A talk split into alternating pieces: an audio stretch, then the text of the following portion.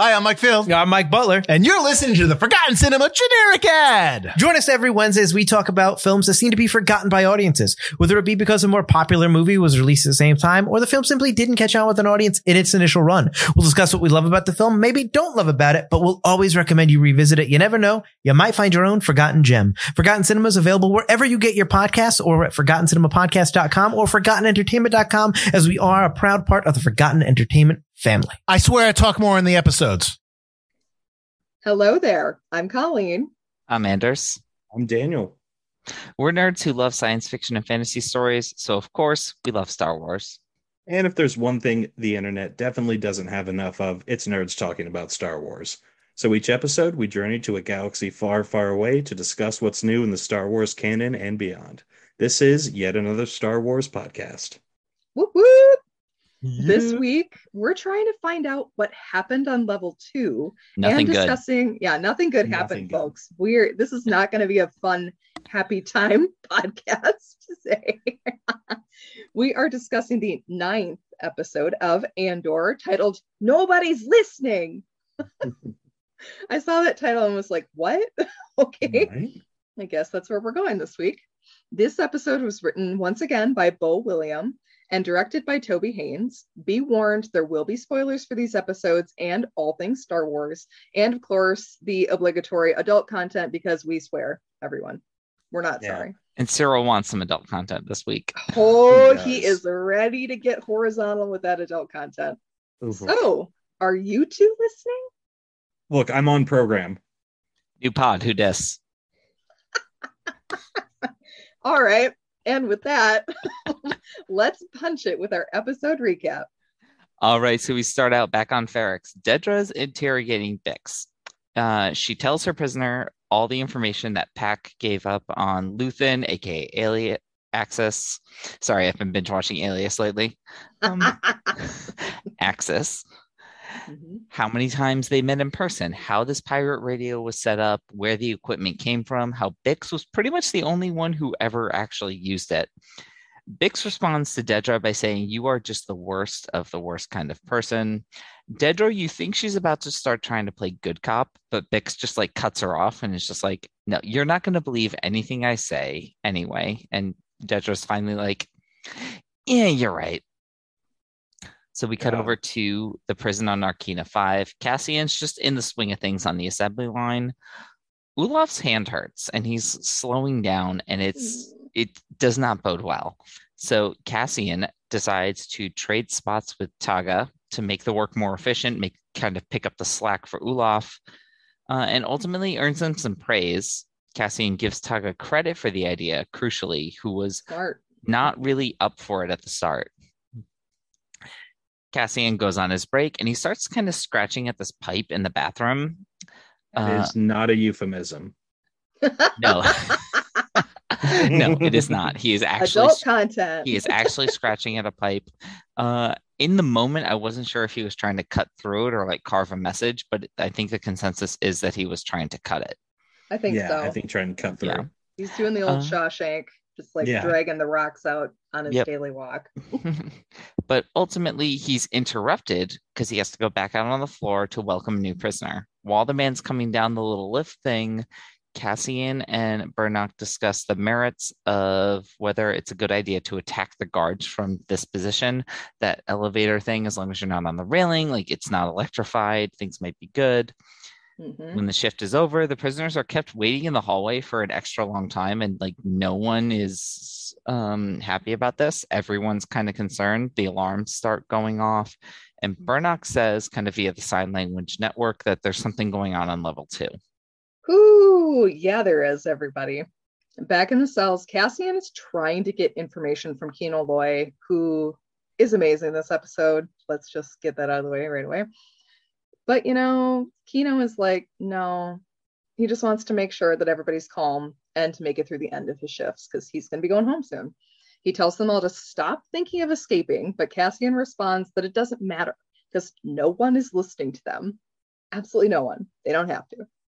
Later, the prisoners hear a rumor that the disturbance was caused by 100 men on level two being shocked to death. Loy tries to shut down the rumors and keep everyone on program and on task. As the shift wears on, however, Olaf is visibly more and more exhausted.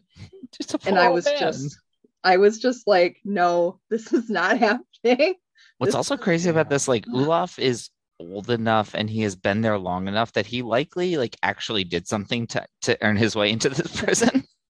That is possible. But right now we're very concerned because he's an adorable man. yes. I was just, I'm like nervous for him this entire time. So then we cut back to Bix and Dedra on Ferrix and Dr. Gorst. This, like, have you either of you seen True Lies, Yes. the Arnold Schwarzenegger movie Yes. with the spy? Daniel, I would not be surprised if you said no. It's been a long time and it was on FX, but yes, I've Oh, seen yeah, it. FX. It's so good. There's an interrogator in that that reminds me a lot of this. Like oh my god, who- yes. who has like fun with his job. He's living Uh-huh. his best life as an interrogator, with this guy, Dr. Gorst. He tells Bix that he's restraining her for her own safety. like, don't mind the restraints. Thanks. That is totally making me feel fine with this torture. He then puts a headset on her with this was despicable. This was the This was absolute insane. most horrific thing I've ever heard she gets to listen to these sonic recordings of a species native to Dizon Fray. The Empire massacred these people, found that they emitted a sound that can drive humans mad. We don't know about alien species for sure, but for sure humans are driven mad by the sound of their dying. And this particular recording is of children. So these children of this alien species are being killed. This already drove three imperial people crazy, and they were like huddled together on in like this crawl space on their bridge of their ship. Wild shit. So then, after Bix is submitted to this torture, Dedra tells her subordinate to keep Bix alive so that she can identify Luthen as Axis when they can find him. This was just it's it this was just so fucking crazy. Ugh, chilling. It is it Absolutely is one of the most chilling things that Star Wars has ever done. I mean, it's it is absolutely horrifying how casually Dr. Gorst is just like, "Oh yeah, so we uh massacred an entire moon full of people and uh here's a collection of all the dying screams of children." Yeah. Yeah. And he's talking about it like it's this wonderful new project, this new mixtape that he mixed up. It's it's so disgusting. It made me And- wonder a lot because the first instance we see, or at least that gets implied, of torture in Star Wars that we get is Leia on the Death Star, and it's the droid with Yeah. the needle. Mhm. And I'm like, did they refine this and like program into the torture droids? Did they come up with something worse? Like, what happens between now and like three or four years from now? Mhm. See, I feel like this is an ISB like special special creation from the labs. Like waterboarding. The Empire's got tons of different ways of torturing. Right. They're very creative, I bet. Well, and they really didn't want Leia to be too out of commission either, so they probably wouldn't have used something like that on her. Like she said, she is the organ, like she's an Organa, so they don't really want to kill her quite yet until they're sure that her information is correct. And I think that the droid gave her some sort of truth serum, maybe a little bit of pain involved, but they wanted to keep her at least a little bit stable. Whereas Bix, they don't really care. They're Yeah. like, I guess she'll shake it off and be fine. Bix is disposable. yes. And so is Unfortunately. Paak, which is also Yeah. very sad. Oh, gross. Yeah, we'll, have words for that later. So, uh, in her Senate pod, we've got Mon Mothma giving a very impassioned speech about common sense and the sanctity of the Senate chamber and how imperial overreach is a huge problem. Not in Uh, this and- galaxy. yeah, unfortunately, a lot of senators are booing her and turning off their pods. I mean, to be to be fair, there are some people cheering for her, but the amount of people that are just like shutting her down, it's it's disheartening, and you see it on her face. And that transition over to when she's leaving, you can just see how defeated she is. Mhm. And then her driver tells her that her cousins arrived, and you can see she's a little shocked by that. So Mon Mothma heads back to her apartment, and none other than Vel is waiting there with a gift for Leida. So Leida leaves the room to uh, try on her new dress, and Vel and Mon start talking about where Vel's been for the last six months. Mm-mm. She's not specific, uh, but she confirms that she's headed home to uh, to Chandrila soon. Mon tries to get some more information, but she's not going to bite. Yeah, like who? I'm sorry, I don't know who who we're talking about. Uh, so good for you, Vel. Uh, later on at dinner, Perrin asks Vel if she's returning home to find a husband because, God, you're so dumb, Perrin. You're Do you so think someone- old. sucks. Perrin, do you think someone that cool, that stylish, that much of I don't give a fuck attitude is a straight girl, some basic straight girl running back to Strandrilla? No. Vel is an interesting lesbian doing interesting lesbian space things. That's right. She doesn't need a man. No. Oh, I mean, all she's the good already a ones are spinster. taken. yeah, like God, Perrin just like classic. I want to slap him moment. He's the Mhm. worst.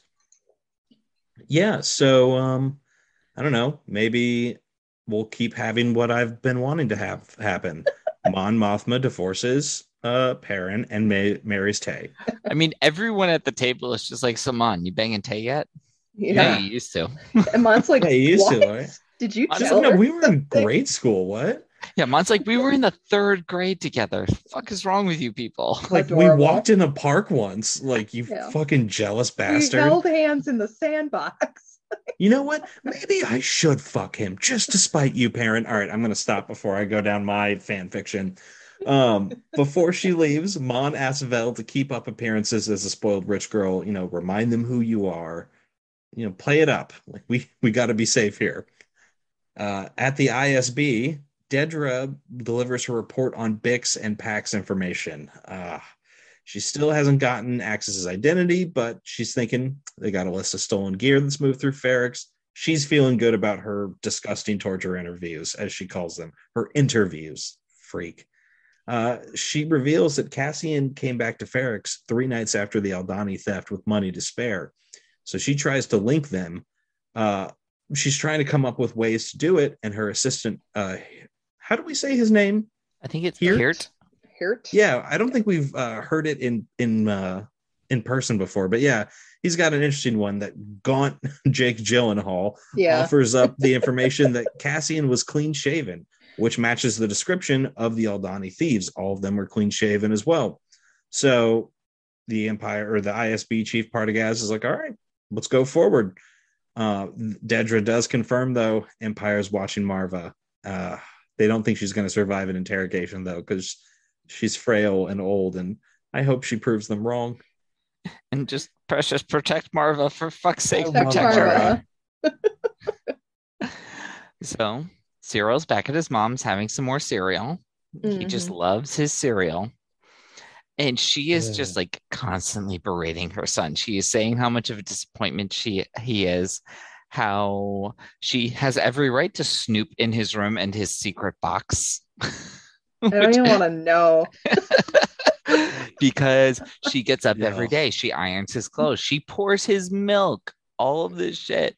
And he I prepare two meals a day. Okay, excuse me? You pour cereal in a bowl. He could do that. Yeah. he. I mean, I I know so, I do know somebody whose mother cut their meat for them until they were like 14 Yeah. Oh, yeah. I okay. Same. I definitely know people like that.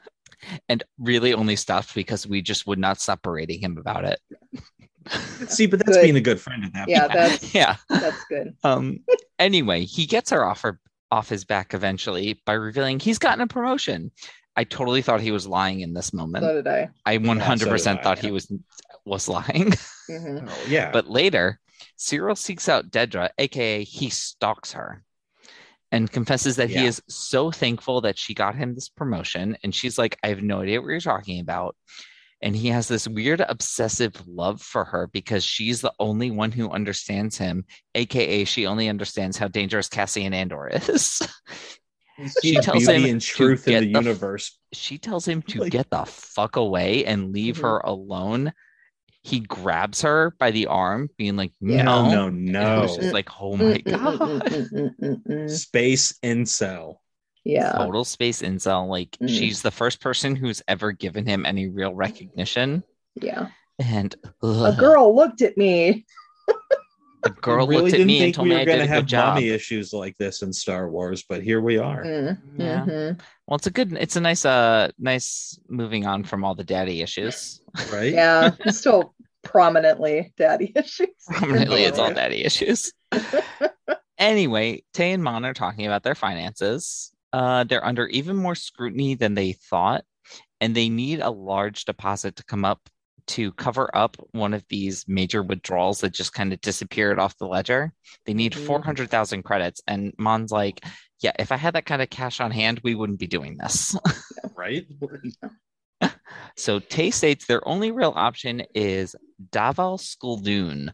Just what a fucking name. Great name. I'm here for it. yeah, like he just sounds like a bad guy. Yeah. He sounds like he sounds like someone who would be in the back of a piano bar with a martini and a cigar. Completely. He is a Chandrilan banker who Mon pretty much just identifies as a thug.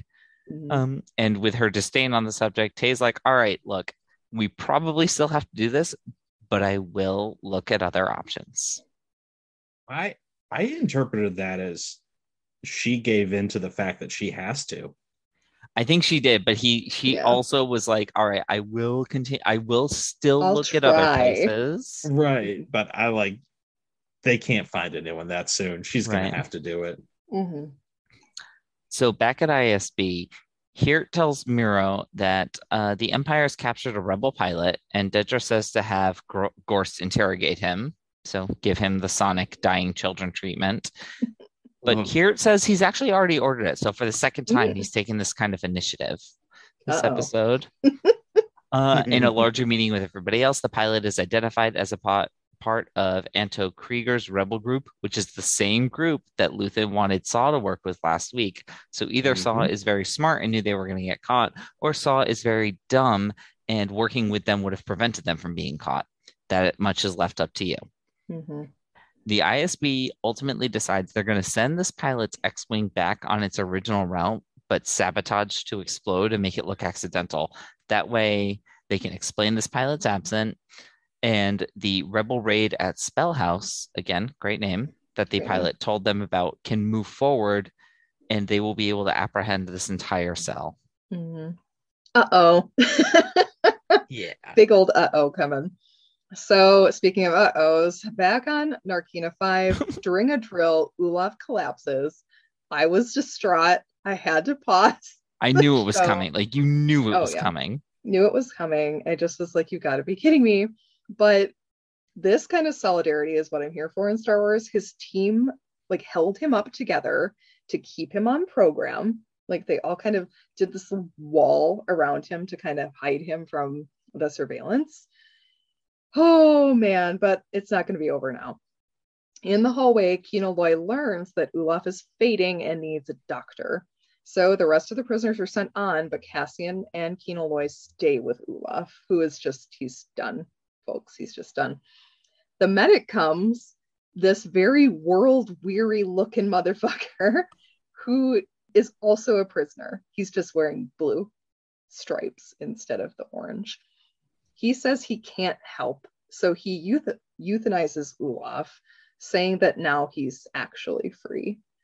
It's like, this was like such like I felt like this was like a serious like Shawshank Redemption moment. Like I was just like, oh Brooks, my Brooks was here. Yeah, this was like, It was so brutal. The fact that he had a massive stroke, like Yeah. I know, you know, we're in Star Wars and it's fantastical and all that, but these are still human beings. mm, yeah. And having something so real in that moment, it just it felt oh, it was Yeah. just it was rough. It was very rough to watch. It was really rough. it's rough. It's terrible. Just mm, you gotta got. Mm. That poor old man was so close to getting he free. was so well. He Supposedly. Well, was he? Technically, yeah, mm. Yeah. he was definitely going to die there, one way or the Yeah. other. The medic tells Loy and Cassian that the incident on level two the other day was because one of the prisoners recognized a quote unquote new prisoner as someone who he'd seen before that was supposed to have been released. Like his time was up, he was supposed to be gone. When the prisoners got a little unruly, hashtag riot, at the Yeah. result of this error, the guards electrocuted the entire level. And this is basically because of a an error on the like admin's part. Also. Supposed. yeah, supposed error on this admin's part.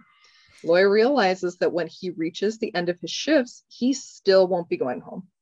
He's stuck here forever in this underwater facility. With nothing left to lose, he answers Cassian's question about how many guards on each level. And masterful, masterful Andy Serkis, that look on his face was perfection, says, quote, never more than 12, end quote. Shivers. Ooh. This was insane. Like the amount of people this week who have just been like, and I I can't disagree, Mhm. but it's also like it doesn't necessarily like feel like a quote unquote like Star Warsy line, but the amount of people who are just like this is like one of the absolute pantheon like classic Star Wars quotes now, just Yes. never more than twelve, Yep. and they're right. My- they're one hundred percent right. yeah. my brother who's not even watching the show i was like you need to watch the show just to watch this episode. And he's like why? Never more than 12 and i was like the line. Not even watching the damn show and he knew about it. Well, Whew. i know. I just got shivers. I love a prison break. I love when they make it shawshanky. I'm all here for stephen king realism in space. Okay.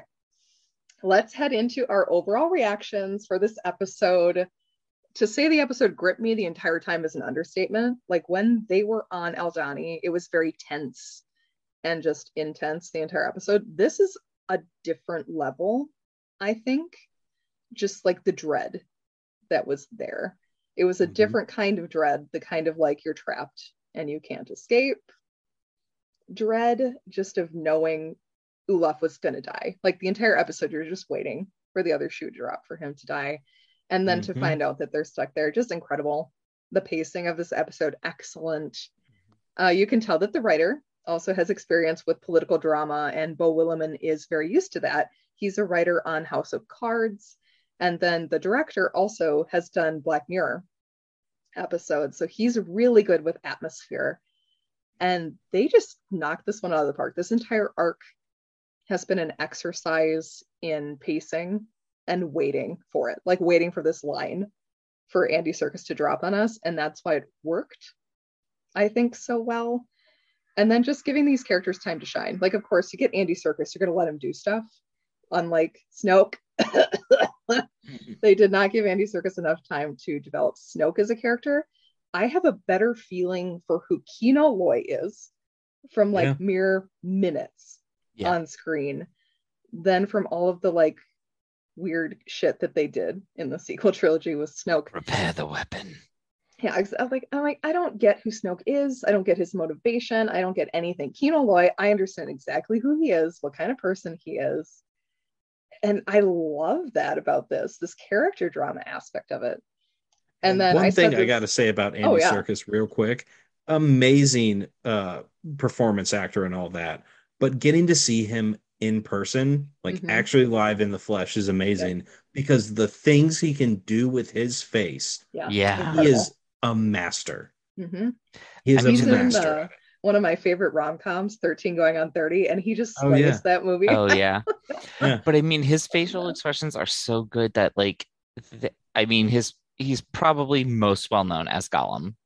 Yeah, Gollum and At this point. Caesar from Planet of the Gollum, Caesar, but like his his face his face is so expressive that like when he's doing when he's doing those voice characters, they're mapping his face and they're just like, oh, we actually have to map this and make the character do these exact same expressions as we're doing Yes. it. Like we can't just take your voice.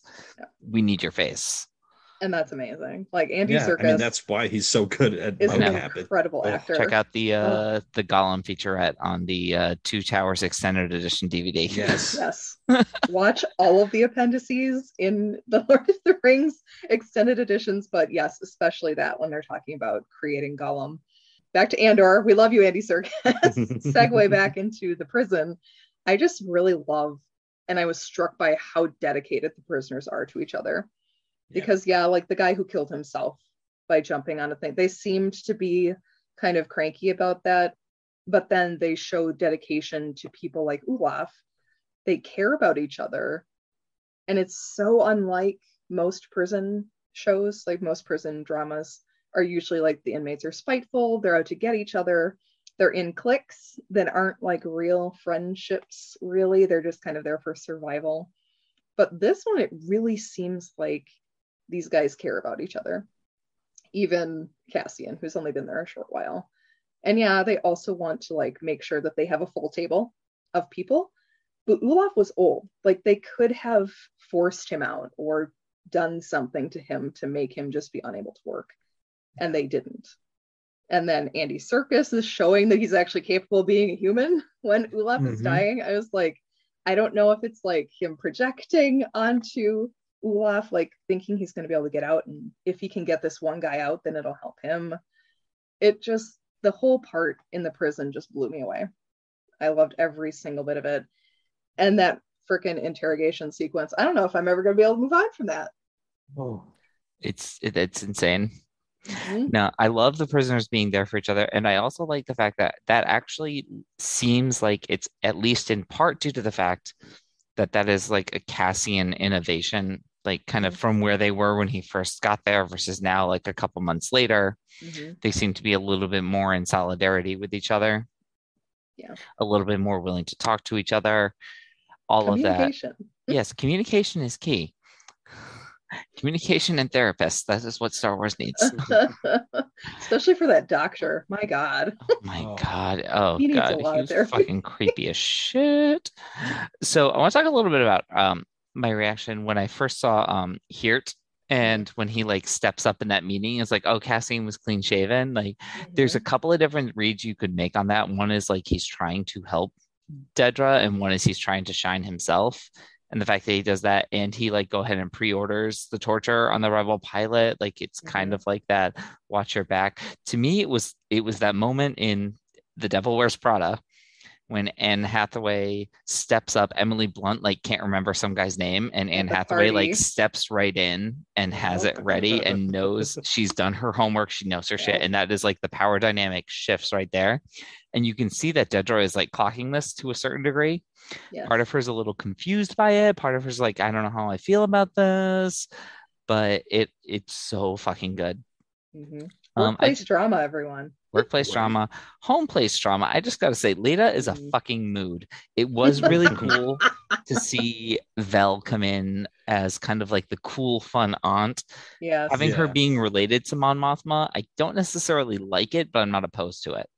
Either way, she's like having fun with Leida, and Mon's like in. They're all kind of laughing or whatever. Mhm. And then Leida has to like just like spoil it. Like she notices that her mom actually has a smile on her face, and then she's like, "Well, Dad lets me do what I want." Yeah. And I'm just like, like, you, God damn it. you little shit. little teenager. Stop that. She is. A, there's a certain amount that I'm willing to forgive her because she is definitely a teenager, and like teenagers are a whole mood. But just like, come on. Mhm. Uh, I and parents just a dick in general. We're going to talk about him too. Uh, I love seeing the internal workings of the ISB. So every time we've kind of had a glimpse into this in the past, we've always kind of had a, a view from the guy at the top. It's Yeah. been Tarkin, it's been Thrawn, it's been Kallus.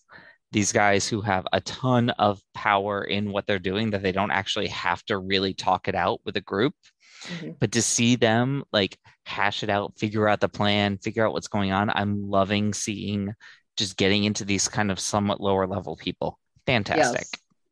Yes. Yes. And And, these I- meetings cannot be emails, folks. Oh, These yeah. need to be like real life meetings. Yes. And then lastly, my main reaction to this episode is Cyril, what the fuck? Fucking, we're going to talk about this in the character section. I got Such words. a weird fuck. I feel validated for all the all the slander I've thrown at him. Not even slander. It's all true. Yeah, all true. Fucking dweeb. All right. Um, I have to say, this episode just it started perfectly. Instantly had me nervous because Dedra is scary. She is a scary lady. Tiny, And, like- blonde, scary lady. Yeah. the twitching on her face as she's like getting up in Bix's uh just she's very scary. They started on the right pace and then they just kept that tension the entire episode. Mhm. Uh you brought up the director and the writer. They both they they fit perfectly. Yeah. The the way they shoot that prison, you feel so claustrophobic even when you're in an open room. Yeah. like uh the assembly room you're just surrounded at all times. And it doesn't matter how tall the ceiling is you're still you know you're in a box. And it like it made me feel claustrophobic in my own house. Like Yeah. just how you, you're surrounded by the empire you're surrounded by the the web of lies everything that's going on in this episode you're just bunched in and they just created such an atmosphere. Um i gotta say you already brought up the isb amazing all that. The prison though it's fascinating. It's fascinating seeing how they've developed this camaraderie across across floors. They've got sign Yes. language to speak to each Mhm. other across these tunnels. The way these different shifts are like even though they only see each other in these tunnels they still know each other. They have these relationships going on. Yeah. The shift leaders for sure know Yeah. each other too. yeah. And like it's it's nice that we didn't even really get a good introduction on um on some of the new prisoners that Cassian's working with. He just slips into to speaking with them. And you're like, Mhm. "Oh, okay. Cassian's been making friends." Like here he is with Beernock all of a sudden. Yes. Oh, I think okay. he was on the transport with Cassian when he came yeah. in. I think. I, I think you might be right. I'd have to go back and look, but like you don't see him talking to him at all. in the first episode of of the prison arc, and then here they are. I was afraid he's staring at cassie and going off to the bathroom. We're like, what is he going to rat on him? Mhm. Nope. They come up and they're talking about escape plans. Like Yeah. it, it's nice how they didn't just say, "Hey, here's this new character. You are friends with him." Yeah. They just let us like jump jump into where it's been. Like we don't know how many shifts it's been at this point, but you Yeah. can tell so much time has passed because of how ingrained they are into it. It's just, God, it's so well done. My my big problem with this episode is that it ended, and I was like, I don't have more to watch. Yes. Yeah. The non-bingeable problem. Yeah, you can't end on a, such a hype epi- or such a hype line as never more than twelve, and then like, oh no, I need to know where we're going now. hmm Yeah. All right. Well, I actually think that's a great uh, segue into our next section, our characters' general discussion points. Starting off with our main Cassian, and Daniel, you're right. He's he's ingraining himself in this crew, a hundred percent. He is busy this episode. He's planning his escape. He's trying to win allies and just trying to be good at his job. He's got Yeah. that idea in his head. As long as we're producing these machines, they are not going to care what we're talking about or what we're doing or anything like that. This actually reminded me a little bit of, especially when you were going through that, your reaction there, Daniel, uh, in the series Star Wars Resistance, which definitely has its ups and downs. hmm There's a there's a sequence where Poe Dameron is talking to the main character Kazuda, who is like really really excited, wants to be a spy for the Resistance, and wants to like go out and like m- meet all these people and like try and like ask leading questions. And Poe just sits him down. Is like, you know what being a spy is? Making friends. Yeah. Yeah. That's what it is. It's getting to know people, get them to trust you, and then let the intelligence just kind of flow naturally. And that's exactly what Cassian's doing. Mhm. He's making friends with these people. He's giving them credit. He is so good at analyzing his environment. Mhm. No matter where he is, he is swinging the important votes over to his side. He's assessing places, he's assessing the people. He's crunching the numbers in his head to make sure that the outcome is where he ultimately wants it to be. And he's showing compassion. This is, I mean, we've seen him show compassion for Maarva, definitely, for Bix, these people he's known for a long time, but he generally hasn't shown that much compassion for a lot of newer people. He had almost none for the Aldhani crew. um, Yeah. But I mean, escaping is going to bring him some benefit. Obviously, he'll get out of prison, Mhm. but you can see the like strain and the pain in his eyes when he know when he knows what's happening to Olaf. It's it's hurting him to see this Mhm. happen to this like fragile old man who probably shouldn't be here. Yeah. This poor guy. How was he Yeah. rated okay for labor, first of all? Like, what the hell? Well, it was 20 years ago. and that's yeah, he that's probably fair. was okay at the time or something. Yeah. oof. And then he Or they got- just didn't care. Who right. Once he was there, they didn't. Yeah. Yeah, it doesn't might matter if he's no mini longer strokes fit. too. Yeah, Yeah. which is really sad. And there were little hints that I think he might have had dementia or something Yeah. where he's Oh, like he was losing definitely track a of little bit. Yeah. yeah, dementia, arthritis. His whole Yeah. body was just failing. He was going through it. And then Kino Loy, man, just Andy Serkis just slaying it this whole episode. The delivery on not just the last line, but everything. When he's having uh like he's trying to calm everyone down in the tunnel, but a, Mhm. having a full-on breakdown on his face. He's just so good. The first episode of this prison arc, they present him as the company man, just kind of biding his time until he's released, and they play that up a little bit more. But then you see how he is with the crew and how he actually cares about people like Olaf about to get released. And I don't know, was he projecting like, oh, Olaf's about to get out? That means like, look, I'm getting close too. He was putting all his hope in that basket, but you know, that that's for someone else to decide. But I mean, he he really did have genuine emotion and he was distraught when Olaf was euthanized. So I'm I'm excited to see where he goes going forward because uh, they pissed off the wrong man. Ooh, they yeah, really they did. did. oh my god. Don't make Gollum angry. I think we all learned that from the Lord of the Rings. These guys aren't watching the right programs. I'm more Okay. scared of Caesar, honestly. Oh my God, Caesar is fantastic. Also, I still have to see Everyone- the third one of those. Oh my God, with Woody Harrelson, it's amazing. It's so. I thought that was good. wait, wasn't Woody the second one? I thought it was the third one. Woody Harrelson's the third one. I I've watched all third three of them. I'm Okay. obsessed with them. I they are all very, very. We have to move on, or I will talk about Caesar versus Koba for the entire episode. I mean, I do Every- just yeah. I do just want to point out that there is a movie Daniel seen that I haven't. Yeah, I've seen newer stuff. one. Older We knew there'd be things, it's one. harder for me. oh, Daniel, one of these days we're just gonna have a bunch of movies and watch them, and it'll be fun. Okay, yeah, um moving on to like some of the stuff that's going on in the prison like the nobody's listening line.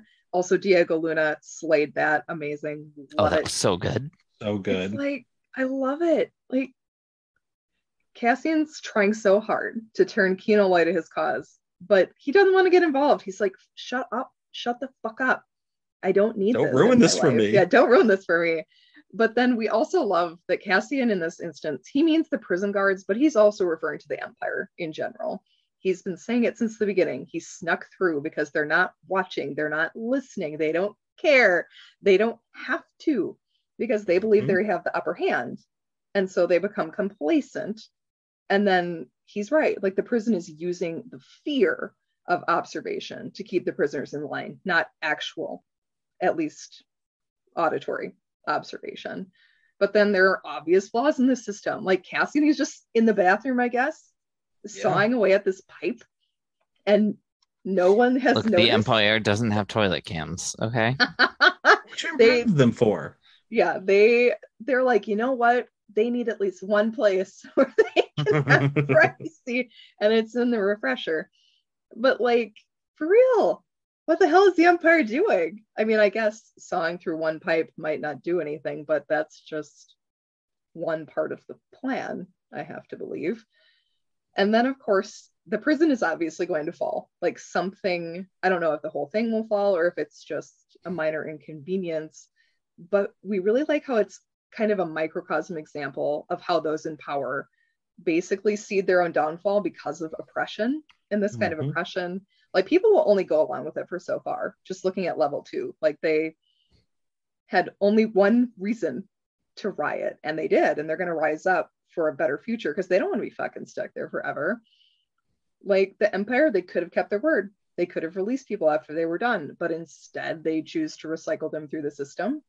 And this choice is eventually going to lead to Cassian escaping. Like there's going to be a prison break, there's probably going to be a riot.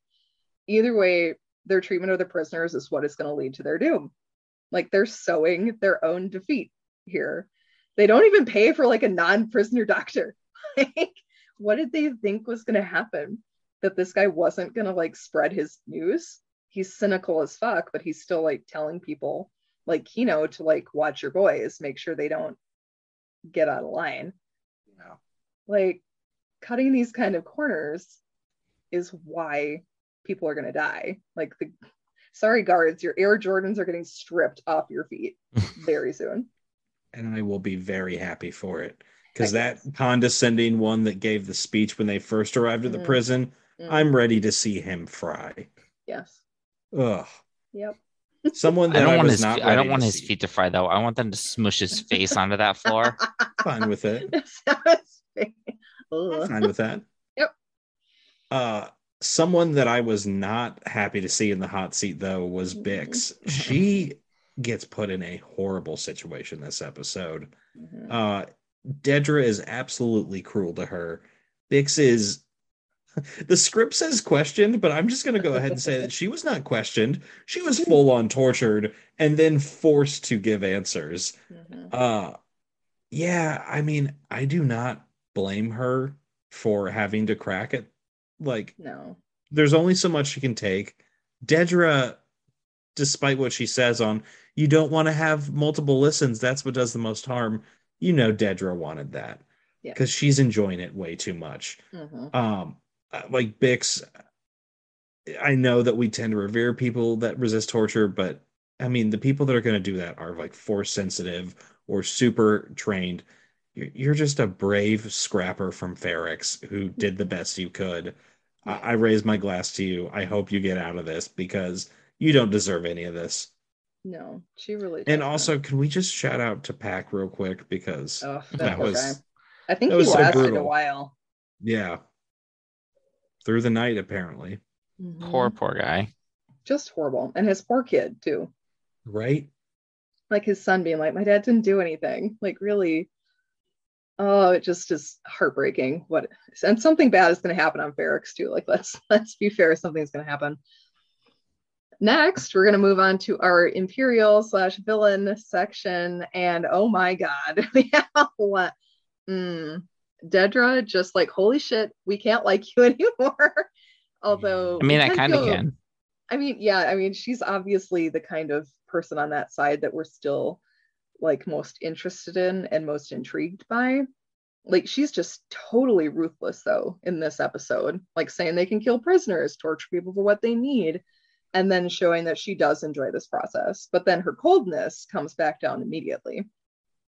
Like, she kind of shows glee a little bit, which makes you wonder if she's even really enjoying it or if she's playing a character who enjoys it she just because that iron curtain comes back down like immediately. She Yeah. just has all of these different faces that she can put on. And i'm not sure we've seen like her actual face yet. She's like this dangerous predator where you can't tell what's going to happen by looking at her or observing her. Just like very you're watching her from like don't go in the tall grass basically Yeah. because that is where Dedra is. She's kind of like this shark emotionless constantly swimming constantly hungry but then it's very shocking how fast and easy the cruelty comes to her It's it's so weird because it's and we'll talk about him in just a second. Like because if you contrast her and Syril, Mhm. um, they are kind of two sides of a similar coin of like how dangerous is a true believer. Because she believes in what she's doing. She's not Mhm. doing this just because she wants to cause torture and torment. That's a fun that's a fun side effect. Yeah She's doing this because she thinks it's what should happen to ensure peace and security in the empire. exactly And Syril And- would like to do the same thing, except he is just a whiny little fucking bitch. he gets off on it like let's be fair syril gets off on being in authority i think He gets off on people telling him good job. Yes, both him and Dedra, I think, have this praise kink going on. Although I think Dedra is much more of like the dom in this scenario. Hundred percent. first, yeah, first of all, why didn't she fucking report him after what he does? She threatens to, but why do we think she didn't report him because she wants to use him?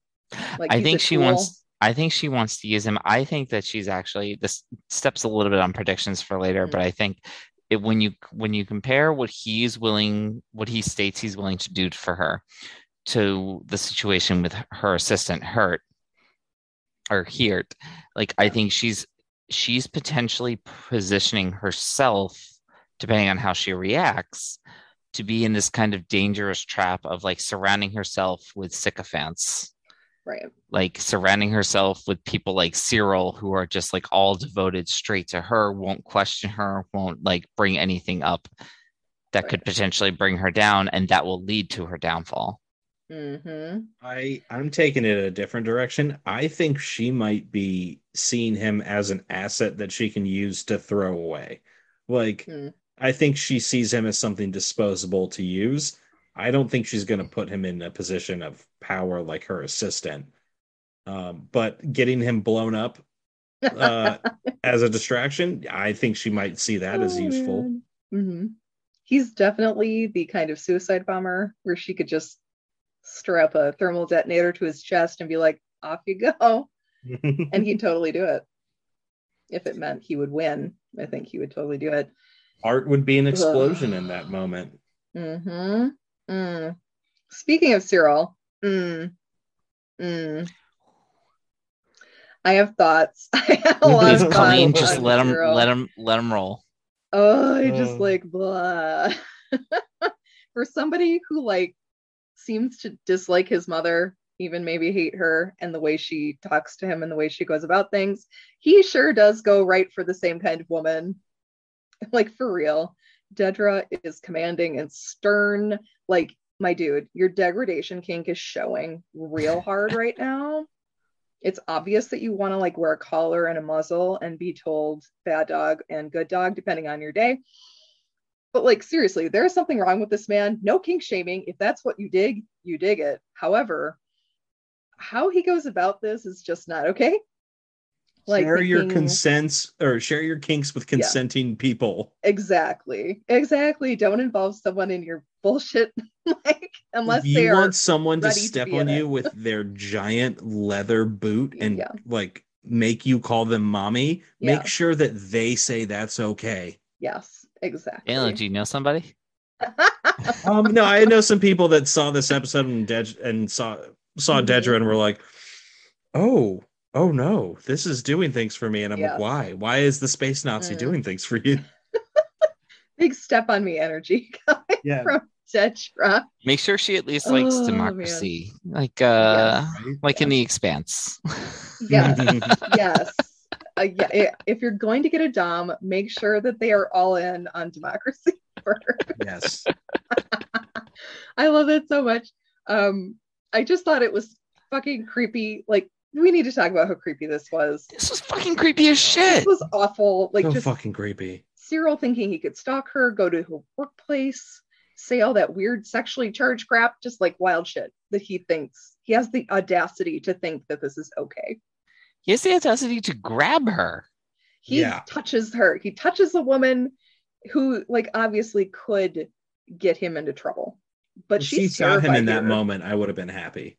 oh yeah if she had like karate chopped him and like called down every guard in the place i would have been no, like, no, yeah. gun him down herself right there. oh yeah that too if she has a sidearm go for it girl Yeah. just go for it like Star Wars has great villains, but this is the first like highly hyper realistic stalker kind of character. Uh-huh. that we have kind of like the guy from you where it's like they could be seen as charming in some areas or have gotten away with certain things probably just through their looks or through how well they do their jobs but this guy is terrifying like Dedra is Mhm. scary for real in that interrogation sequence. This action here makes Syril the scariest person. Like he obviously has no self-preservation whatsoever Doesn't give a fuck. absolutely nothing. He's just ready to go in there and be like yes i love you. You made me want to live again. And she's like you gotta be fucking kidding me. Just I like, wanted to follow up on our conversation. Yeah, that wasn't a thanks for my conversation. We interrogated you. yeah and then told you to get the fuck out of here and never fucking contact us again. How in any way shape or form was that an invitation? Just like nothing. Nothing she said or did in any way should have welcomed him back except then he gets promoted. So he's like oh, i have a reason that i can go and find her and thank her. Just like this really icky kind of like gift giving gift receiving thing where it's like now I have a reason to speak to you because I need to thank you for this gift that you maybe bestowed upon me. It's just this kind of level of realism that I never really expect out of Star Wars, Yeah. and yet here we are. Mm-hmm. As someone who had a boyfriend that did this kind of shit, like, Ooh. oh yeah, oh yeah, hit very close to home. Used to come to Oh, my place God. of work and like no, show no, up. no, no, no. Yeah, he we did not stay together, obviously, but uh, just watching the sequence made me like I needed to go get a blanket and like curl up in it like a burrito. oh, I, I do not feel safe. but let's move on to somebody who we do feel safe with, even though she might be trying to kill Cassian. So we've got Vel, poor little rich girl. So, okay, that's the rich family she's from. She is part of Mon Mothma's family. They're cousins. I mean, I, that's not what I was expecting.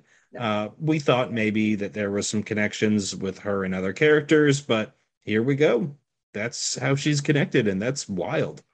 Um, Mhm. it's nice. We get to see a little bit of the warm side of Vel. Uh, we get to see her interacting with Mon and Leida, but you know, she is taking Cinta's advice now and sticking to those words of committing to the rebellion. You know, we take what's left.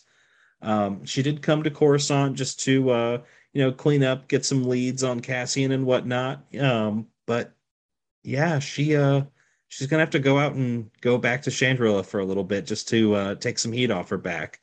Uh Mon Oh, I feel her so to sorry go- for you. yeah.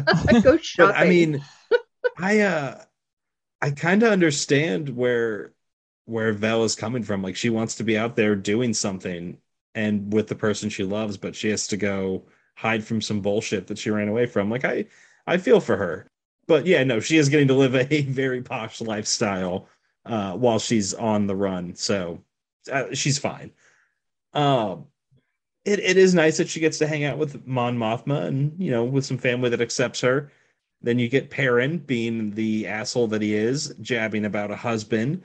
And I I love Mon's look at Vel the whole time. like I know what Um, you are. Right? Like, this is great. I see you, girl. I feel Um, like this could have been like a Downton Abbey dinner. Oh yeah, definitely. Like, Where the oh, man has no idea gonna what's get going gonna on. get some. Gonna are you gonna get married soon, cousin? no, Mhm. uh, in due time, good sir. Like, fuck off. Perrin sucks. So good for Vel, though. She just kind of skates her way through it. And, you know, she's good at navigating these things. I think that's part Mhm. of why she was on the Aldhani mission. She knows how to navigate people. So, yeah, Mon tells her, go back home. And do you think she's going to go back there and her parents are going to be asking the same things that Perrin were? like, where's our grandchildren? Hmm. Like, God, that would You're suck. not getting any younger. Right. oh, all the good ones are taken, huh? Uh-huh. With that massive eye roll, like, yes, Wow. get She's his a ass. spinster at what twenty five probably. Right. Yes. Mhm. Oh, God. Uh, and then we have her cousin. We have Mon Mothma, who is oh my gosh, guys, perish the thought she's being forced to meet with a thug. I mean, she has morals. She has morals, but you know it's too difficult for Tay to get her money, and Uh, they must meet with another banker. It's I, I feel for Uh. Mon in these ep- in this episode a little bit, but I mean we don't know if this is gonna really go well in the long run. But Mon hides in plain sight until sh until the Ghorman massacre. Like Mon hides in plain sight for the next like three years. yeah.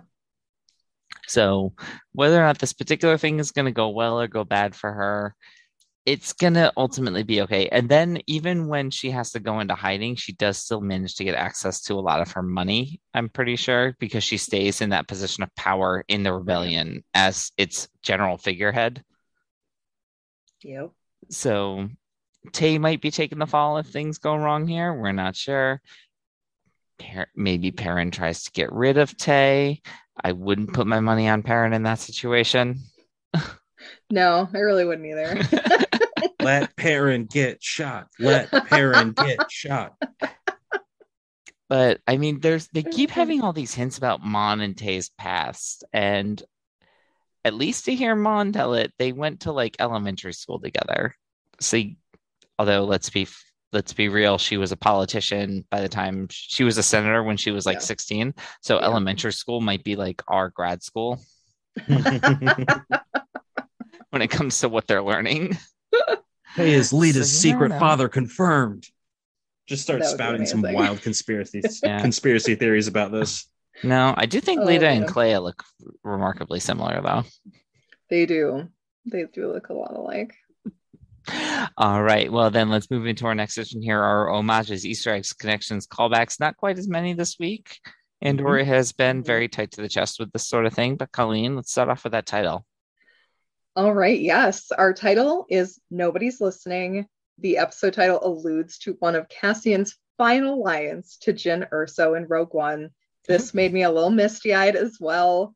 I am a Yeah. crier, everyone. That's just how it is. In Rogue One, he asks Jyn, quote, Do you think anybody's listening? End quote. And she replies, quote, I do. Someone's out there. End quote. Like, Oh, like we know that they are but they don't like they're this is their hope And I mean, that right there is just, it sums up what the rebellion is. Like, it's in a nutshell. It's the empire wins by making you think that you're alone, but actually, that the people are out there, they're listening. If when we stand up together, that's when we win. Mm-hmm. oh man. So we also get a reference uh, to my uh, area of the neck of the woods. I get we get a reference to the video games. Uh, the planet Jondora. So it's uh, from the Legends game, The Old Republic. One I actually haven't played. My roommate loves though. Uh, so it's an imperial planet with a lot of black market goods and things like that. Uh, so this is the first time we actually get it mentioned in canon. So that was pretty cool to see brought up. Mhm. Mhm. An Old Republic reference last week with Belsavis. So Yeah. that's kind of neat that they're throwing these in there. Yeah. We also get it onto the planet Kafrene, aka the Ring of Kafrene.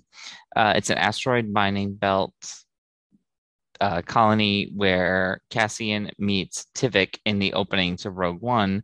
Unfortunately, Cassian thinks he has to kill his kill his injured informant in order to Yeah. escape from the Imperial forces, which is just a really brutal opening to that movie, and yeah I fucking loved it. yep i was like oh we're doing it That's All how we're doing this. Yeah. yeah we're gonna go there this is fantastic and then i had to take this one because it's from the animated shows mon mothma and vel reminded us of satine and bo-katan kryze from the clone wars The Mhm. cousins have conflicting ideologies, but they want the same thing to help the rebellion. However, Mon is against violence, kind of like Satine was, whereas Vel will do whatever it takes to defeat the Empire, which Yeah. fair. And then we also liked how Vel repeated Cinta's line from last week, like basically verbatim, mm-hmm. and that the cause comes first and they get what's left. Which is That's- like I felt so bad when she says that. I was like, no, no, honey, I no. know. I'm just like, no, you're supposed to be with Cinta. You're supposed to make her realize that you can have both. That's right. Yes. Just like Kanan and Hera, but it was too late. I hope these two can make it work, but I don't feel like it's going to be a happy ending. Oh, Colleen, what if we Ah. just got a white title card one day that just said Andor? Unfair. Unfair and uncalled for. How dare you assault me like that?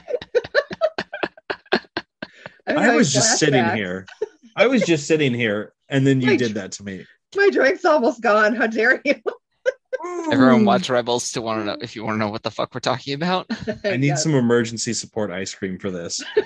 Um, all right, I'm going to move on before we have to, before my mind dwells on it further. Mhm. Uh, so we get some hecklers in the Senate scene, and it uh, feels a little bit too close to home. It feels a little too real world. I Mhm. mean, Mon's just trying to help the the public. Like she's trying to Yeah. keep people their rights. Uh, and there's people within the government in the galaxy who are like, nah, let's just surrender them away. Like as long as we feel safe, but you know, Yep. as long as the, the people that we want to get hurt are getting hurt. And there we heard just, things like that before. oh god, and there was just something so sad about that moment because you see her, she's standing on this platform. She is attempting to give this incredibly powerful speech or whatever, but right there on the front of her pod is the symbol of the empire. That symbol of Yeah. fascism is right there Right. on on the platform she's standing on. Yeah. Ugh. Wild. She's in her own kind of prison, basically. She really is. She just gets fancier clothes. Hmm. Next up, again, somewhat depressing here. We get this line from Cassian: "We're tre- cheaper than droids and easier to replace." So Kathy Cassian is reminding Moy Ooh. that the Empire is not interested in spending money on expensive droids when it's so much easier just to use disposable humans. Mhm. Uh-huh. Uh, this actually is a lot of like phasing out the clone troopers with the stormtroopers. We see this in the Bad Batch. One of the main arguments against the clones is how expensive they are to produce and maintain versus Yep. Conscripting citizens, which you can just grab them off the street and who the fuck cares? Yep. And they are so much more replaceable and they have so much worse aim. yeah, they maybe should have thought about that before decommissioning the clones. Um, I wanted to add this last one in here because I was seeing a little bit of activity about this topic online I've seen this too. Yeah. about the lack of aliens in Andor, which Yeah, Tony been back Gilroy. Yeah, they've we've seen them like in background shots, and then of course the Doctor Quadpaw who is the Mhm. best and must be protected at all costs. yes. we really haven't seen a lot of aliens yeah. in Andor. And uh, I don't know if it's because Tony Gilroy likes a little more realistic aspect and aliens can kind of take you out of that. But it is interesting to note that there are very few aliens, mainly because the Empire is racist as fuck and doesn't allow aliens into like the Navy or public service. Like the ISB probably does not have any non-human people. That We have seen like a Pantoran in one scene, but it's just really interesting how they're focusing on only humans. And I think I uh, some people were kind of cranky about this because aliens are very Star Wars, They are. whereas this kind of grittier aspect doesn't necessarily lend itself to the makeup that we've seen. I think they could be have like blue, green, yellow skinned people though. Yeah, I think they could do a little bit more than a little bit more with that. I mean, my basic guess is that they spent all the money building the sets instead Yeah. of using the volume. So they were so now they have Budget. to. Yeah, and I get that, but like we could still have like a Devaronian, or we could mm-hmm. have like a, A couple Twi'lek, Twi'leks, or yeah. some Twi'lek. Zabraks. Like we could have some near humans that are alien enough. We Right. can have some I- wolf people. Yeah, we need a wolf little bit of flavor. Could have Mirialans. They only need face paint. Like Yeah, it could be done. yeah. Like if they could sprinkle in just a little bit more diversity of mm-hmm. aliens, that would be great. Right. Um, Or at least that's make like a my comment only on it. complaint, really. Like yeah. at the prison. Be like, well, the floors don't affect aliens as much, so there are no aliens here. Like S- something, yeah. something. Like give us something. Like why aren't they here? It's very conspicuous that they're not here. I think that's my only real complaint. Yeah. All right. Well, with that, let's head into our final section here questions and predictions. We'll go through any final questions we have coming out of this episode. What do we think is coming next? And what do we want to happen next? Hmm Okay, so Kreegyr gets another name drop Oh. here. This time mentioned by the ISB. Kind of want to know if their little fishing operation is going to work. Are they going to unmask Kreegyr's operation? I did like that Dedra talked about catching fish in nets at the beginning of the episode, and then she thinks up this idea of baiting Kreegyr's team with his exploded X-wing. I love it. I love symmetry. I love plot details that add up to something. I think I think we mentioned this last week what- that we think Kreegyr was going to pop up again, and that Yeah. maybe he would be like the next set piece for the finale. Mm-hmm. Like his group and trying to save his group might be the end that we see, and maybe that's where Saw comes back in. Like he gets to swoop in and rescue them. I can totally see that happening, just because I don't think we've seen the last of Saw. No, that be- was way too that was no way way. too short for him way to too short. I think he needs something else to do. And I think somehow Cassian's going to be in the mix in this too. Like maybe he gets picked up by Vel at some point, or Cinta if he goes back to Ferrix and tries to like find his mom. just to say like where he's been and what he's been doing. It it'll be interesting to see how they pull him into like the rebellion. I think Vel is going to have to be kind of important there, or Saw maybe two will be like that Cassian kid's all right. We need to we need to pull him into the rebellion. I just want to see more action and interactions with Cassian and some of the other main cast again. I want to see him get pulled in. Yeah, I think this. we're ready for that. Personally, I want to see Syril just go down. Yes. I want him to reach way too high and to see Dedra smack him back, da- back down. Mhm. Honestly, he'd probably ask her to do it harder. So that's what I really want to say. I want to see I him, want Icarus to fly too close to the sun. yeah, but not really even knowing that he's Icarus. Yeah. Because I mean, I just want to Syril, go tumbling Syril down wants to be the only other person I can think of that I know has like a perfectly tailored uniform is like Tarkin. Syril wants to be Tarkin. Tarkin, yeah, he would love And a Tarkin you will never be. He will never be. All right, question for you guys: What's in Syril's box? I don't want to know. Syril's secret box? I want to Uh, know. I'm not gonna say. it's probably a picture of his dad because his dad's not here. Like, where's his dad? We don't Yeah. know. His mom probably. Also, where's my Uncle death. Harlo spinoff? Like, I don't need to see Uncle No. Harlo on this show. I just really want to know more Where's about Uncle him. I want Uncle Harlo to be some like New Jersey space dude just going to like Atlantic City and gambling away all like Absolutely. that's it. Yeah, That's all Uncle I want. of Harlo is played by Michael Imperioli, and Yes. Yes. I want. and it he's going to the casino planet from episode eight and just getting toasted and like I playing don't. slots. Can he f- afford Canto Bight? Oh, that's true. Probably not. yeah, probably He's not. going to Seems like, he's right. going to the Hard Rock Tampa space version. So again, with Syril, a little bit like Mhm. Colleen, you've mentioned this several times. He's very set up as this Javert character. Um, I kind of want to see Dedra move into that for like the end of the season and maybe like moving her into season two. Mhm. Like she gets very, very close. She takes out Syril and Cassian like messes with her shit. So she ends Mhm. up with this like really obsessive need to take him down over the uh, the next season. And she's constantly hounding him. Damn it, that loser was right. After Then- he kills him. Yeah. Someone we didn't see this week. Everyone's talking about Luthen, but we haven't really seen him lately. Yeah. So Mhm. what's going on with him?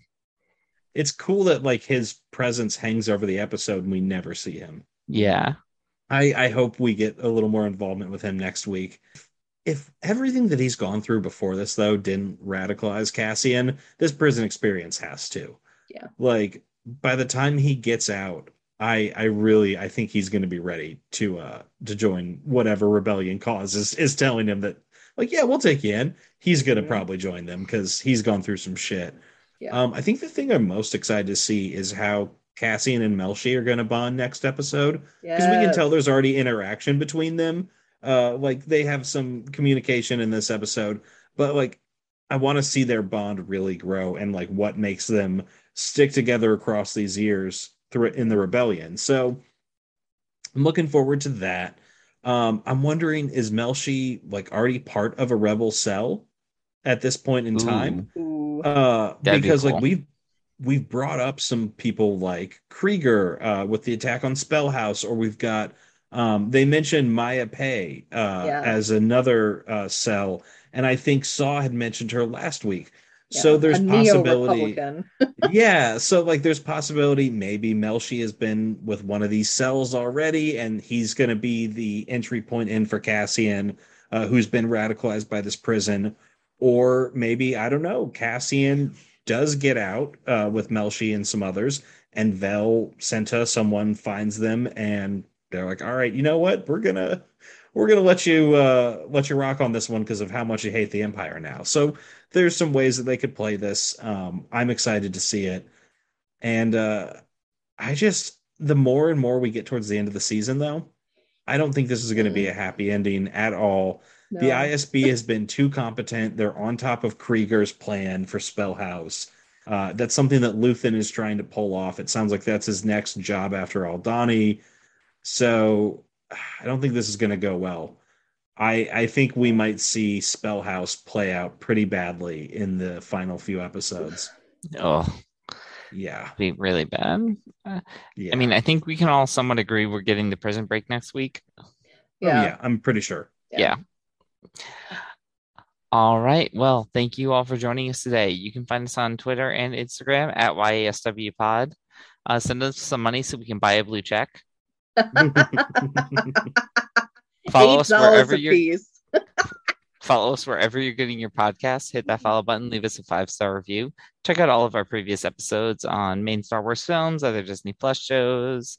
Check out all of the offerings in the Forgotten Entertainment family at forgottenentertainment.com. You can also find Colleen and I on the Bohemian Geek Studies podcast. Daniel will be joining us shortly over there. Woo! Ooh, And Colleen's a Star Wars book reviews are up on bohemiangeekstudies.com.